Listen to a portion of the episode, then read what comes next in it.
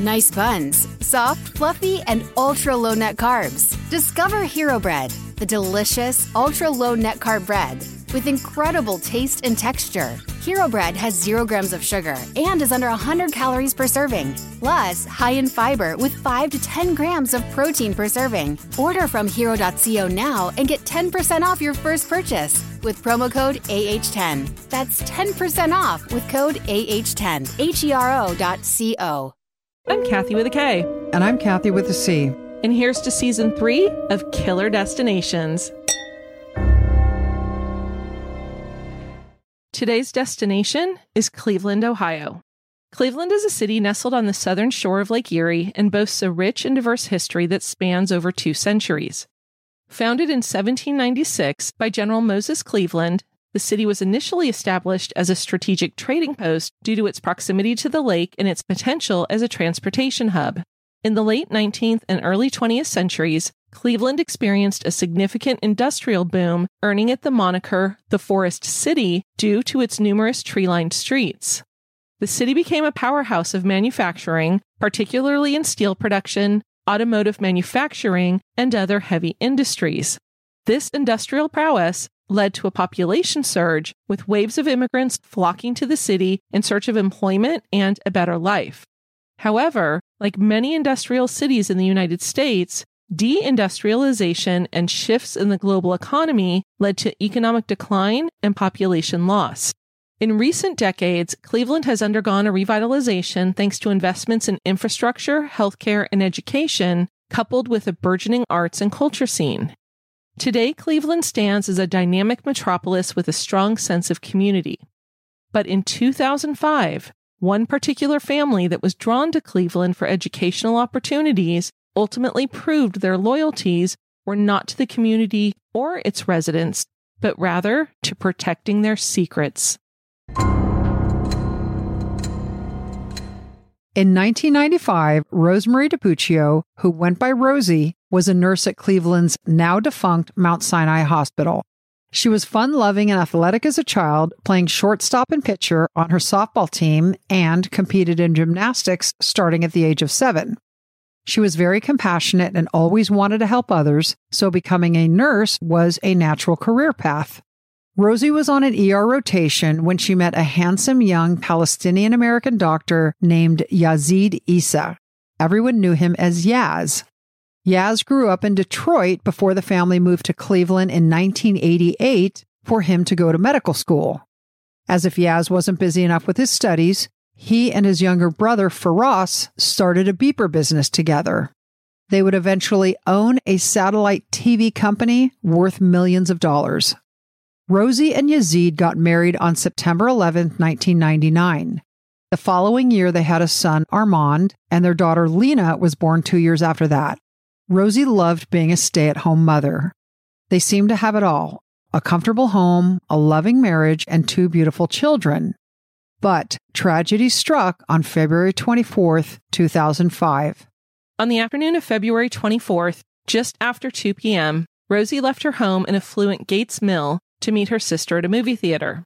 Just a few miles from her home, other drivers noticed her black Volvo SUV. It was driving slowly through a school zone, but then it veered off the road and sideswiped another car before it drifted back onto the road. Because of how slowly the car was going, one of the drivers who witnessed the accident was able to get out of their car, chase down the Volvo on foot, open the driver's door, and bring Rosie's car to a stop. When first responders arrived at the scene, Rosie showed no signs of trauma, but she had shallow breathing, an erratic heartbeat, and was unresponsive. Paramedics rushed her to the emergency room at Hillcrest Hospital. When she arrived, the emergency room physician, Dr. White, was told she had reportedly been involved in a minor car accident, but he couldn't figure out what was causing her medical distress. Rosie's husband, Yaz, who was a 36 year old emergency room doctor, was reached at home and told he needed to get right to the hospital. Yaz called Rosie's brother Dominic DiPuccio and told him Rosie was involved in a car accident and he wanted to drop their two children, four year old Armand and two year old Lena, off at Dominic's home on the way to the hospital so he could go be with Rosie. Dominic's wife Julie was at home when Yaz dropped the children off, and Kath, she noticed he was in such a hurry to get to the hospital because his daughter was not even fully dressed. The DiPuccios called the rest of Rosie's family and were also able to get someone to stay with their four children and the two Essa children so they could get to the hospital and be with Rosie as well. When Dominic and Julie arrived, they learned that it didn't look like Rosie was going to survive. Rosie's parents were already there. Her father was cradling her head, and her mother was at her side. Yaz, her husband, stood against the wall, rocking back and forth. When Dominic made eye contact with him, Yaz just shook his head. After 30 to 40 minutes of attempting to revive Rosie, Dr. White saw no signs of improvement.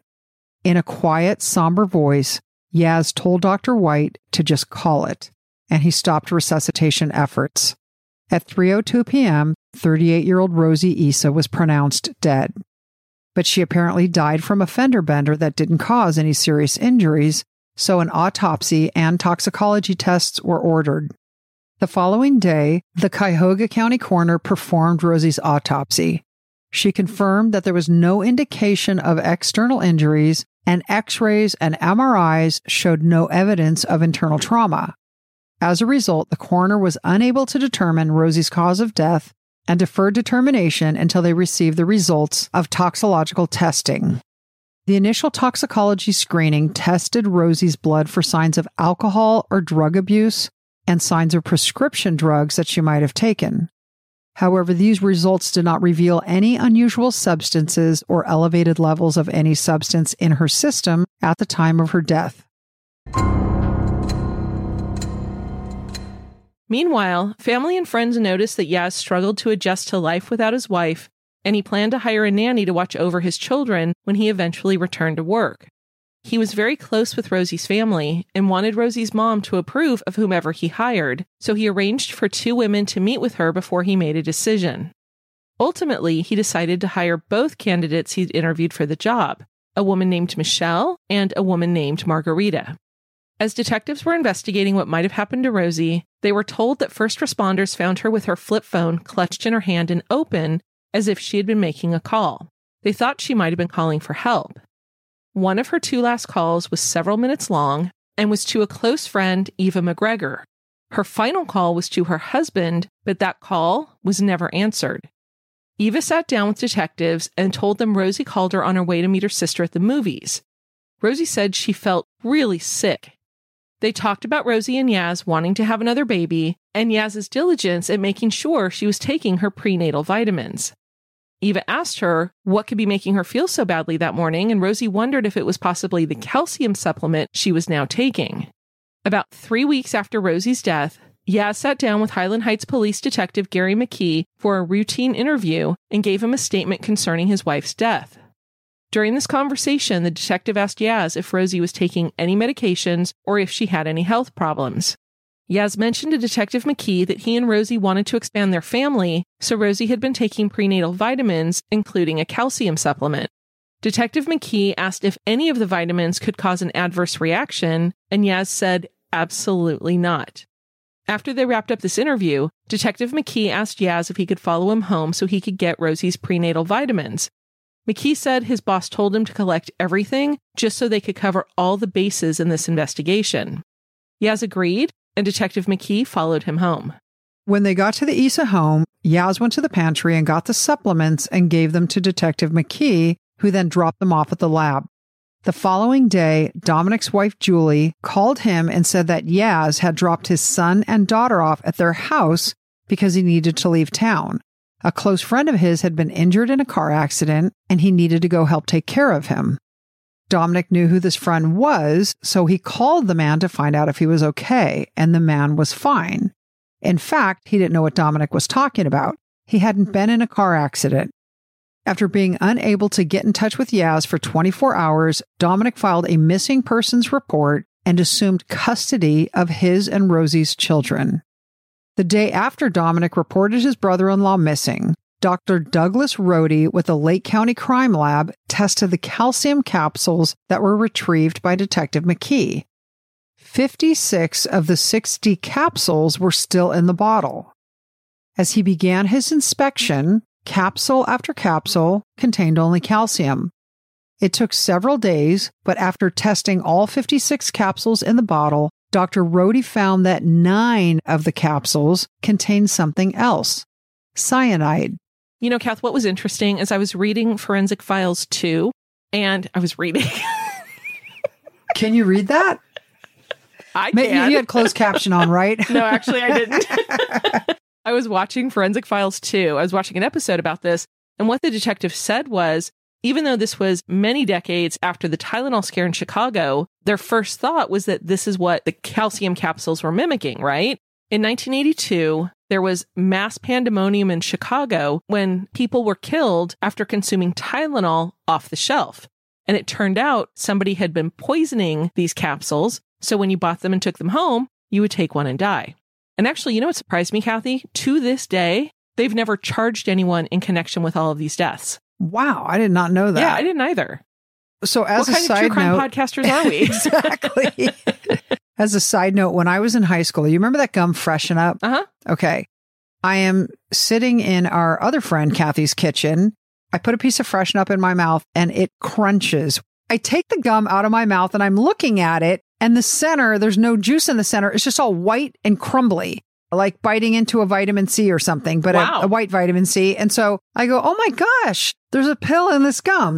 now, I have no idea if it's possible the liquid could have crystallized or anything like that. What do I do? I just throw it in the trash. I take out the next piece and I call it good.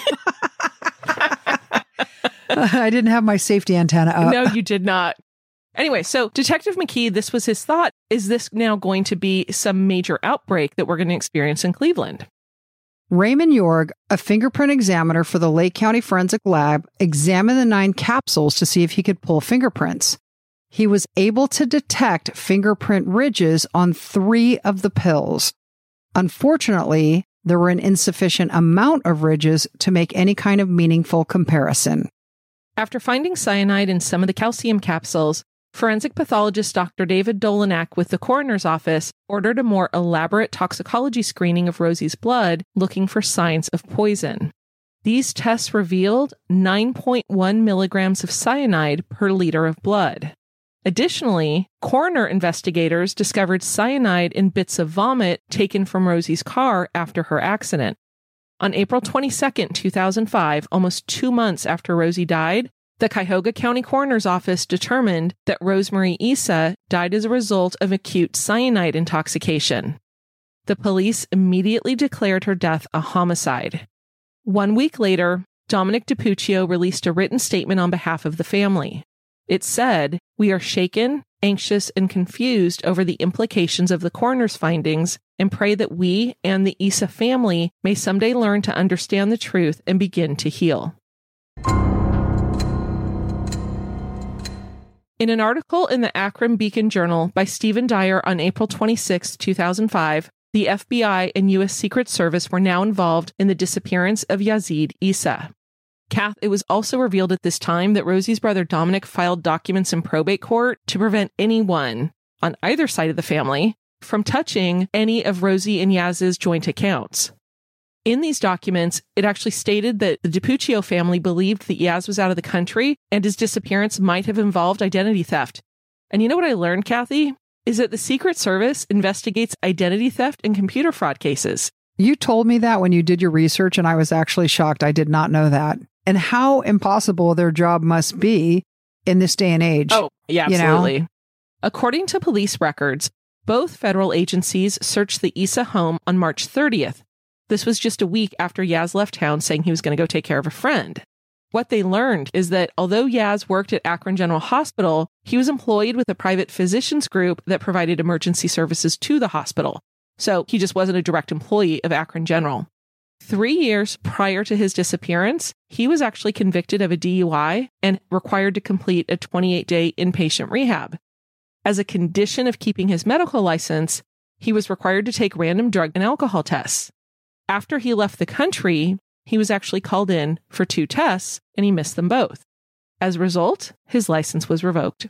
Shortly after the determination that Rosie died by homicide, the FBI located Yaz in Beirut, Lebanon. This was actually a smart decision on Yaz's part because the U.S. does not have an extradition treaty with Lebanon. U.S. authorities could not go get him nor would Lebanese authorities send Yaz back to the U.S. Although the FBI couldn't go get him, he was being watched by agents and local informants. Is that a euphemism for CIA? I would assume it is. Okay. Yaz was living it up in Beirut and the hit of the party scene. He had family money. He owned a successful business with his brother Firas, so money was no object, and he was having a ball. It was reported that he bragged to friends and neighbors in Lebanon that he killed his wife and got away with it. To the surprise of no one, he was acting brazen and arrogant and thought he was smarter than the average bear. I can't do the yogi impression, but you can. Yogi! There you go. boo boo. Boo boo. he even created an email account to taunt them. Listen to this, Kath. Fugitive at hotmail.com. What an idiot. I know. I am not appreciating this gentleman, No, and I use the term loosely. very loosely. The FBI had dealt with hundreds of fugitives like Yaz and were counting on the fact that he was arrogant enough to make a mistake. A little more than two weeks later, on April 7th, 2005, Yaz called Dominic and told him he was in a really bad place. The reason he called Dominic is he wanted to make sure Dominic knew that he had nothing to do with Rosie's death. And Yaz and his family were very close to Rosie's family. She had a very large Italian family. They all got together all the time. The DiPuccios had invited the Essa family into their orbit. And so he was like, I did not have anything to do with her, but my attorney called me and said they had enough that they could at least arrest me. And I don't think I could get a fair trial because I'm of Middle Eastern descent. He said he was also afraid that he would be eligible for the death penalty and he didn't want to put his family through that.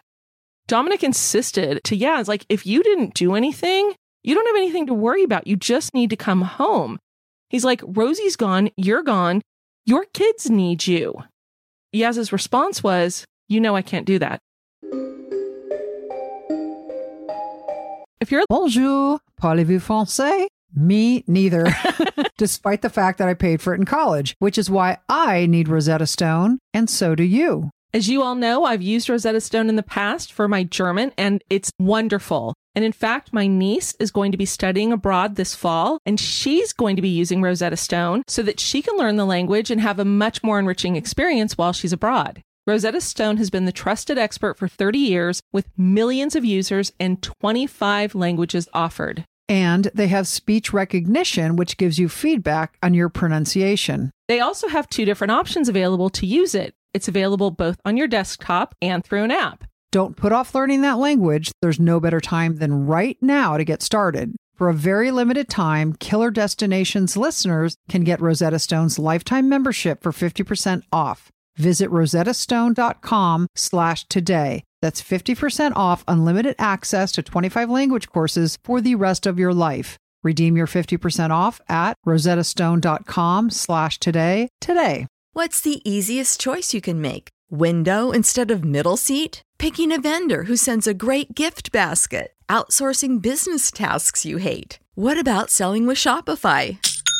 Whether you're selling a little or a lot, Shopify helps you do your thing, however you cha-ching. Shopify is the global commerce platform that helps you sell at every stage of your business. From the launch your online shop stage to the first real life store stage, all the way to the did we just hit a million orders stage. Shopify's there to help you grow. Whether you're selling scented soap or offering outdoor outfits, Shopify helps you sell. Wherever and whatever you're selling, Shopify's got you covered. Sign up for a $1 per month trial period at shopify.com slash try. Go to shopify.com slash try now to grow your business, no matter what stage you're in. Shopify.com slash try. Like Kathy and I, and you enjoy a nice glass of wine, but you're not a connoisseur, let Dracaena Wines be your guide. Dracaena is the creation of Lori and Michael, a husband and wife team who both have science backgrounds. Michael is a food chemist and Lori was a microbiologist. So these two nerds did the hard work for us. and we mean that in the most complimentary way. Most complimentary way. My husband and I actually met Lori in Paso Robles. She was phenomenal and introduced me to her Cabernet Franc, which is to die for. They actually specialize in Cabernet Franc, Rosé, and Chenin Blanc. And for the last 10 years, every vintage of their wines has received a 90 plus rating from Wine enthusiasts. That's no surprise. It's so good. The name Dracaena is the genus name of the Draco tree, and Draco was the name of their beloved Weimaraner. So, all you dog lovers out there got to buy their wine. because they donate to dog charities. and you will get 10% off if you use the code KILLER.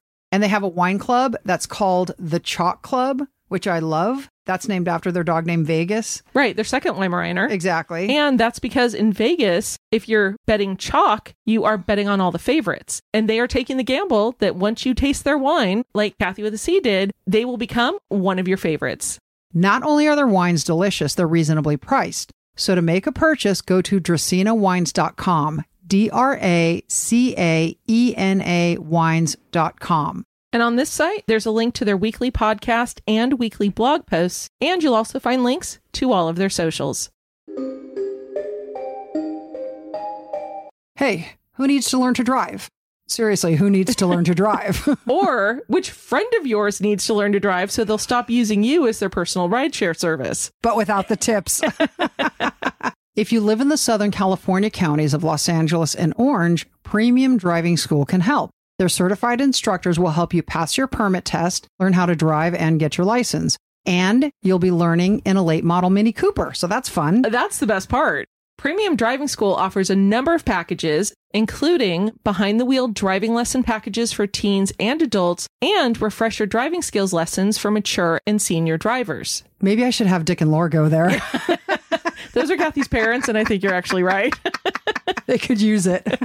Lessons are available seven days a week and are based on each person's individual skill and ability level. Premium Driving School is here to help you learn how to drive and become a confident and safe driver, and it has a five star Google rating. For more information, go to their website, learntodrivetoday.com. Learn the number two, drivetoday.com. And with the code KILLERD, they'll give you a 10% discount on your lessons. How soon after he left or dipped Yeah. did. oh my um, God, we didn't say he did. I know. That's okay, I though. apologize That's okay. to all of our listeners. She's not sorry. I blame Kathy. She's not sorry. and I'm not sorry.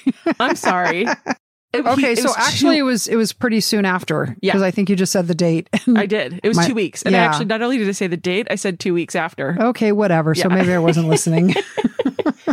After Dominic filed a missing persons report, which was about three weeks prior, detectives started looking deeper into Yaz's background.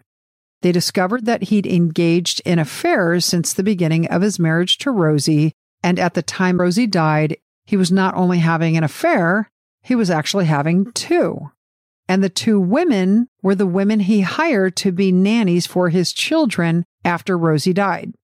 When interviewed by police, the two women, Michelle and Margarita, were unaware that Yaz was having an affair with the other one. So they knew that they were dating a married man. They just didn't know they were dating a married man who was also having an affair with them and then another woman too. That is correct. Okay. They lived by very high double standards. Michelle, who was a nurse at the same hospital where Yaz was an emergency room doctor, had been involved with Yaz for about four months before Rosie died. She told Detective McKee that Yaz told her he was very unhappy in his marriage and planned to leave his wife. Just 10 days before Rosie died, Yaz sent Michelle a gift of lingerie and a handwritten Valentine's card that read, Happy Valentine's Day. I can't wait to see you in this. I have my own selfish reasons for giving you this gift. Next Valentine's Day will be all ours. I love you with all my being. On the day Rosie died, Michelle told detectives that Yaz called her hysterical and asked her to come to his house to be with him. He said to Michelle, You will be the only mommy that my children will remember. Yikes. I know. The other nanny slash lover told Detective McKee that she was an employee of a company Yaz co owned with his brother and had an on again, off again relationship with Yaz beginning four years prior. She said that she agreed to take care of his children after his wife died, and on March 17, 2005, about three weeks after Rosie died, Yaz called her while she was babysitting his children at his house. He told her that police were coming to get Rosie's medications. After Yaz gave Detective McKee the various pill bottles and left the house, Margarita told detectives that Yaz flipped out, screaming and cussing. According to an AP article by Joe Milicia, Almost one year after Rosie Essa died of cyanide poisoning, her husband Yaz was indicted on one count of aggravated murder with prior calculation and design. Cuyahoga County prosecutors said Yaz's motive was clear. He was having an affair and wanted out of his six year marriage without losing his money through divorce. If convicted, he could be sentenced to 20 years to life in prison. Secret Service agents examined Yaz's computer and found internet searches dating back to five months before Rosie's death with the words calcium, heart arrhythmia, and death. Apparently, calcium can cause heart arrhythmia in a small number of people, and Assistant Cuyahoga County Prosecutor Rick Bell said they believed Yaz planned to use this as his cover story. And in fact, Kathy, when Rosie was taken to the hospital, Yaz told the doctors and Rosie's family that she had been experiencing heart arrhythmia right before she passed away. And the FBI discovered something else. The day that Yaz dropped his children off at Dominic and Julie's house because he said he had a friend he had to go to because of a car accident, what really happened is that Yaz went to Detroit with his brother Firas and two cousins. They dropped about 50 grand at a casino there and then they disappeared. They turned up later in Toronto, where Yaz took a plane first to London, then to Crete and Syria before landing in Beirut. In October 2006, eight months after Yaz was indicted in Ohio, the FBI learned through its local informants and international police that he was planning to take a trip to the island nation of Cyprus. On October 7th, Yaz went through customs and was promptly grabbed by customs agents who pulled him aside to check his travel documents. He didn't have documents bearing his own name, and his appearance had changed dramatically. Let me explain his appearance. Yeah. Initially, he was actually pretty much fully shaven on his head, didn't really have any hair, and he had a goatee and a little bit of a beard. Striking blue eyes, looked very like strong, masculine, handsome. The pictures that came out of Cyprus looked like he was a member of the 1970s Harlem Globetrotters. Totally. You got a picture of Fro parted in the middle and then flat on top and very bushy on the sides. And he had a tank top on that like dipped low. He looked like a hippie. He just did. looked like a hippie. So his appearance obviously changed, but the US had sent fingerprints from his medical license to the International Police Agency Interpol. Despite his protestations that he was not Yazid Essa, fingerprints don't lie. After 17 months on the run, he was finally behind bars. Yaz was arrested on a charge of unlawful flight to avoid prosecution and would be held in Cyprus until U.S. authorities could extradite him to Ohio. His lawyers tried to fight extradition, but after two years, Yaz was brought back onto U.S. soil. Kathy, Yaz had actually fought extradition with everything he had. But in the end, he actually agreed to a plea deal with the Cuyahoga County Prosecutor's Office to come back willingly. Here's why. In May of 2007, his brother Firas and his sister Runa were both arrested on charges of aiding and abetting him while he was on the run. They were then also arrested separately on charges of siphoning $2.4 million from Yaz and Rosie Essa's trusts and estates. They're funding him, they're sending him money, and the feds knew it, and so they arrested them. Yaz agreed to return to Ohio if charges accusing his brother and sister of assisting him when he dipped were dropped. The, actually, it said that in the plea agreement dipped. Dipped. It did. It was weird. and Yaz came home. He was escorted by two FBI agents. He arrived back in Ohio one month later on January 9th, 2009. After being returned to Cuyahoga County, Yaz appeared from jail via video conference and pleaded not guilty to aggravated murder. The judge ordered a bond of $75 million, stating the high amount was warranted because of the almost five years he spent on the run. She was requiring them to come up with $7.5 million. Cash. Yeah. At that point, they're probably like, you know what? He's more bother than he's worth. Right. exactly. Trial began on January 25th, 2010. Now, this is almost five years after Rosemarie Essa was killed, four years after Yaz was charged with murder, and one year after he stopped fighting extradition proceedings from Cyprus. In opening statement, Cuyahoga County prosecutor Steve Dever told jurors that the now 41 year old Yaz Essa was a womanizer trapped in a loveless marriage. He said Yaz was motivated to kill Rosie because he was afraid of divorce and it would cost him financially. When investigators closed in, he fled the country. Yaz's defense attorney, Stephen Bradley, called Yaz a loving family man, incapable of murder, and displayed photos of a smiling Essa family. The defense suggested that one of Yaz's mistresses might actually be the killer. The evidence against Yaz was entirely circumstantial, and prosecutors knew they had an uphill battle convincing a jury that he was guilty of his wife's murder. There were several key witnesses in the trial, but the most important one of all was Yaz's brother, Firas, who was called to the stand on the second day of trial.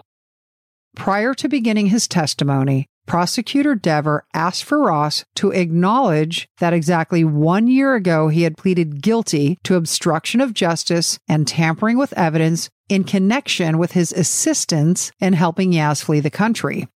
Firas acknowledged that he provided his brother money and information to help him stay ahead of law enforcement. When asked about any other prior criminal history, Firas testified that he had also been convicted of robbery and multiple counts of theft. Now, obviously, Kath, this is the prosecution calling him, and they know the defense attorneys have all this ammunition against this guy to impeach his credibility. So the prosecutor did the smart thing and brought it out on direct examination. Took some of the power away. And you know what was funny is Firas, when he was at the stand, he was dressed in a clearly very expensive suit, and he's a very distinguished looking man. But the prosecutor had him on the stand saying, Well, I was convicted of robberies. I was convicted of theft, multiple counts of theft. But it was just so funny because you would not expect There was such a juxtaposition. with the distinguished gentleman that he was trying to portray. hmm According to court records, Firas testified that on February 24th, 2005, the day that Rosie died, he was in Mexico when he received a call from his frantic brother about Rosie's death. Firas stated that Yaz had many girlfriends, including Margarita and Michelle, the two lover nannies, and he did not believe Rosie had any knowledge of Yaz's affairs. After Yaz's initial interview with Highland Heights Police Detective McKee, Firas helped Yaz flee the United States. Yaz wanted to get out of town because he was concerned that people would find out about his extramarital affairs and that he would then be blamed for Rosie's death. Firas told the jury that Yaz denied having any involvement in Rosie's death. On cross examination, Firas told defense counsel that Yaz was a compulsive womanizer both before and after his relationship with Rosie. Firas testified that prior to their marriage, Rosie and Yaz separated after Rosie learned that Yaz was seeing another woman. However, he won her back by vowing to stay faithful. Firas testified that after the couple married, Yaz continued to cheat, but he kept his affairs secret from his wife. According to Firas, Yaz was happy in his marriage and was a great father to his children. On redirect by the prosecution, Firas was asked to explain a January 13th, 2009 telephone recording between himself and Yaz, who was in jail in Ohio at the time. During the call, Yaz asked Firas about paying an individual $35,000 to shut up and finding a couple of new witnesses that would basically throw the prosecutor off Yaz's track by making it look like somebody else had killed his wife. Firas testified that he just made up the witnesses as a ruse to draw attention away from his brother and move suspicion to his mistresses, but he said the $35,000 wasn't to shut somebody up, it just had to do with a 10 year old dispute that Yaz had with a girlfriend. When Firas was informed that phone calls from the jail are recorded, the prosecutor asked if he had engaged in yet another obstruction of justice scheme. At this point, the judge advised Firas of his Fifth Amendment rights against self incrimination. He invoked his rights and asked to consult with his attorney. Thirteen days later, he returned to the stand to complete his testimony. And Kath, prior to Firas giving his testimony, trial counsel discussed this matter in chambers, where the state disclosed that it did not intend to bring any further charges against Firas or their two cousins if Firas testified truthfully concerning the conversations with his brother. So, facing a perjury charge, Firas now changed his story. Here's a little bit how the conversation went. This is the prosecutor questioning him. Did you ever have an opportunity to talk with your brother about Rosie's death? Yes. What did he say to you? Well, the second trip, which he's referring to a trip he took to Cyprus. Firas said that's when Yaz admitted he was responsible for Rosie's death. The prosecutor then said, What do you mean by admitted he was responsible? And Firas said, I asked him if he was responsible for her death, and he said yes. What did he tell you he did? He said he put cyanide in the capsules. Why are you here today? To testify truthfully. And why is it important that you come here and testify truthfully today? Because if I don't, I'll be in violation of my plea agreement and I could face substantial prison time. How's that for honesty? Boom. And honestly, I was watching court TV to see some of the live testimony. You could tell that the jurors were riveted on Firas's testimony because for the brother to have been like, no, no, you misunderstood. He's a good guy. He was happy in his marriage to, eh, told me he killed her with cyanide. Totally. They were just shell shocked. Right. And focusing all their attention on him.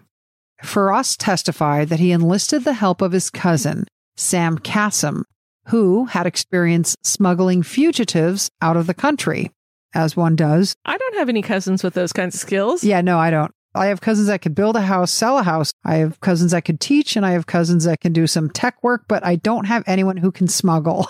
I've got cousins who are Navy SEALs. He could smuggle. he could probably smuggle. But he wouldn't do it for me. No, he wouldn't. I have one that's a firefighter. Mm-hmm. He could save us in a burning house, but that's not smuggling. Right. you have more cousins than I do, but we're both screwed. so Firas and the cousin, the smuggling cousin Sam, concocted a ruse to go to Detroit with Yaz to gamble, where he would cross the border to Canada. And as you know, Kath, this is how he explained his absence. He called Julie and said, Oh, I'm helping a friend who's been in an accident. I got to take care of him. Right. Once in Canada, the smuggling cousin arranged for Yaz to fly to Lebanon with false identification where he would be taken care of. When Yaz landed in Lebanon, he assumed the name of George Khalifi. Now, here's what's funny, Kat. The prosecution actually called the real George Khalifi to the stand.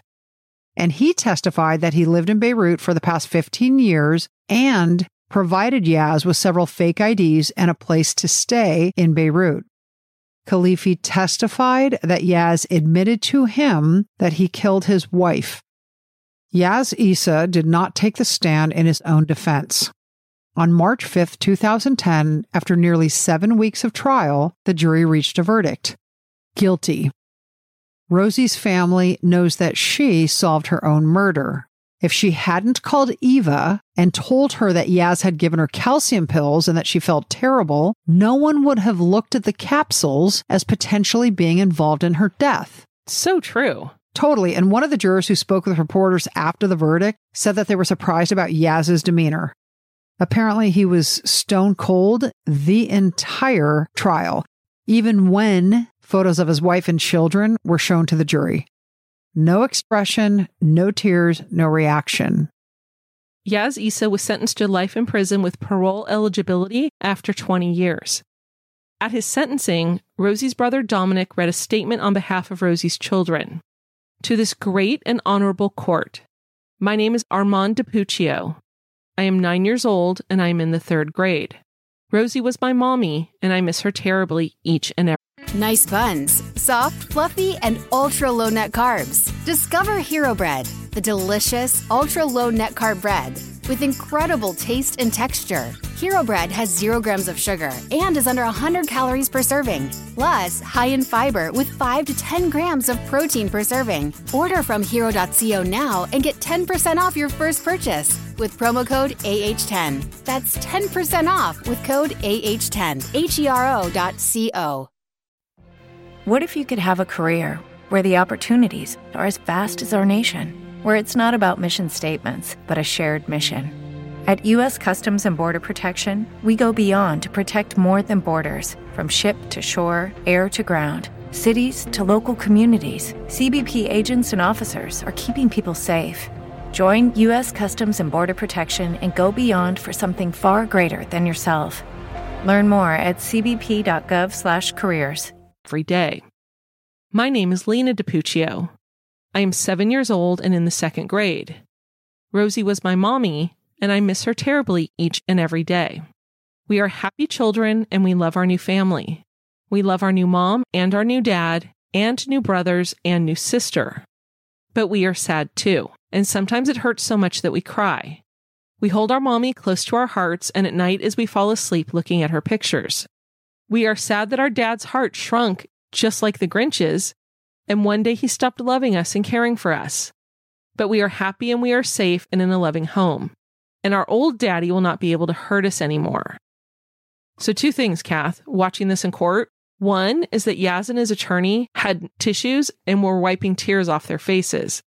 But it was very obvious there were no tears there to wipe. The other thing that I thought was interesting is that the judge, as all of these victim impact statements were given, Rosie's parents got up, her sisters in law got up, her brothers got up.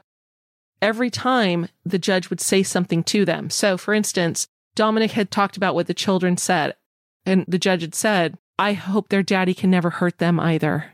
Oh my God. Yeah. Or he said, I really hope we have peace. I really hope they never have to worry about that either. Wow. It was, and she was crying. oh, okay. Well, wow. Yeah. I was really surprised. I was actually going to ask you about that. I'm sure that judges do show emotion, But you know, they don't verbally agree with them they- in court. No, they usually let things go. Yeah. They don't.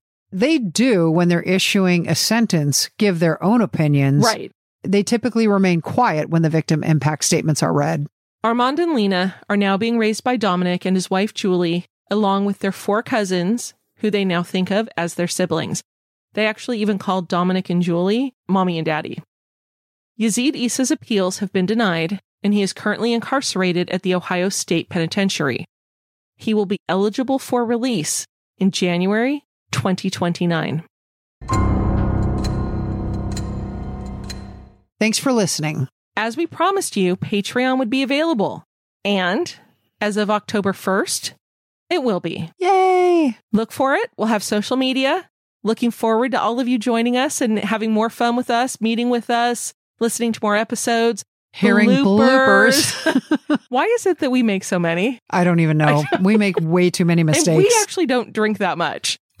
You know what I mean? Like it isn't like we're no, it's not. we, it's we don't get tipsy. We're just making bloopers. Yeah, we we're just blooper kind of people. Exactly. Let us know what you think about our Patreon. Hit us up on Instagram.